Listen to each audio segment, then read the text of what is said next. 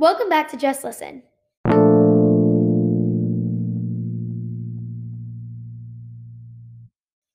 Today's episode is called Trying to Stay Alive. Hi, this is Cara. Welcome back to another episode of Just Listen. We've missed you. I hope you all have been having an amazing day. Tune in to figure out what happened between these crazy short stories. The Most Dangerous Game by Richard Connell and The Sniper by Liam O'Flaherty. Today we will discuss Trying to Stay Alive. In this episode, we'll go over comparing and contrasting between the two short stories The Most Dangerous Game and The Sniper. We will also be going over the real world topics that relate to both of the short stories. There are many comparisons and differences between The Most Dangerous Game and The Sniper. Starting with comparisons, in both of the short stories, there are people being killed. In The Most Dangerous Game, the protagonist is being hunted and has to figure out what he is going to do to try to stay alive against the amazing hunter.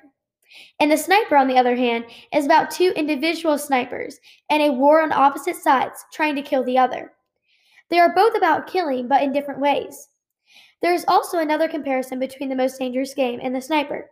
In both of the short stories, they are kind of drawn into it by accident.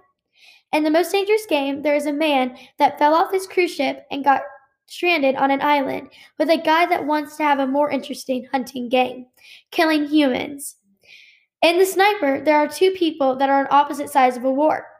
Sometimes back then, there were young men that got drawn into a war by accident or not voluntary. The difference is that one is helping the country and the other is a weird trap to keep General Zaroff interested in hunting. In the sniper, there are many real world topics throughout, such as war. We all know that war is a real world topic from what we learned in history class. War is caused by an argument on two sides of a spectrum trying to solve it by killing others. This is not a solution to create peace. This war was called the Irish War of Independence. This was a day of violence in Dublin on November 21, 1920. More than 30 people were killed or fatally wounded. In this war specifically, it was a battle for independence. Does that sound familiar? There are many wars that have been for independence, like the Revolutionary War. This was a war to become free from Britain.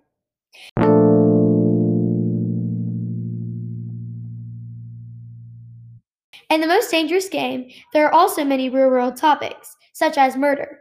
We all know that murder is around even today. As much as we want to think our world is perfect, it still has its flaws regarding killing others for no good reason behind it. Murder could be because you're mad at somebody, or because you don't like them, but this is no reason to remove them from the earth. A new report by the Council of Criminal Justice found that homicide rate increased sharply this summer across 27 U.S. cities. Homicide rates between June and August of 2020 increased by 53% over the same period in 2019. This is awful and should be taken very, very seriously. In this episode, we discussed the comparisons and differences between the two short stories. We also discussed the real, real world topics between both the most dangerous game and the sniper. After this, I hope you all have had have learned a little bit more about how the short stories can be so close to the same, but completely different at the same time. Also, how real world topics can be related to stories. Thank you for watching this week's episode. Come back next week to discuss two different short stories The Gift of the Magi by O. Henry and The Necklace by Guy de Maupassant. We will see you next week on Just Listen.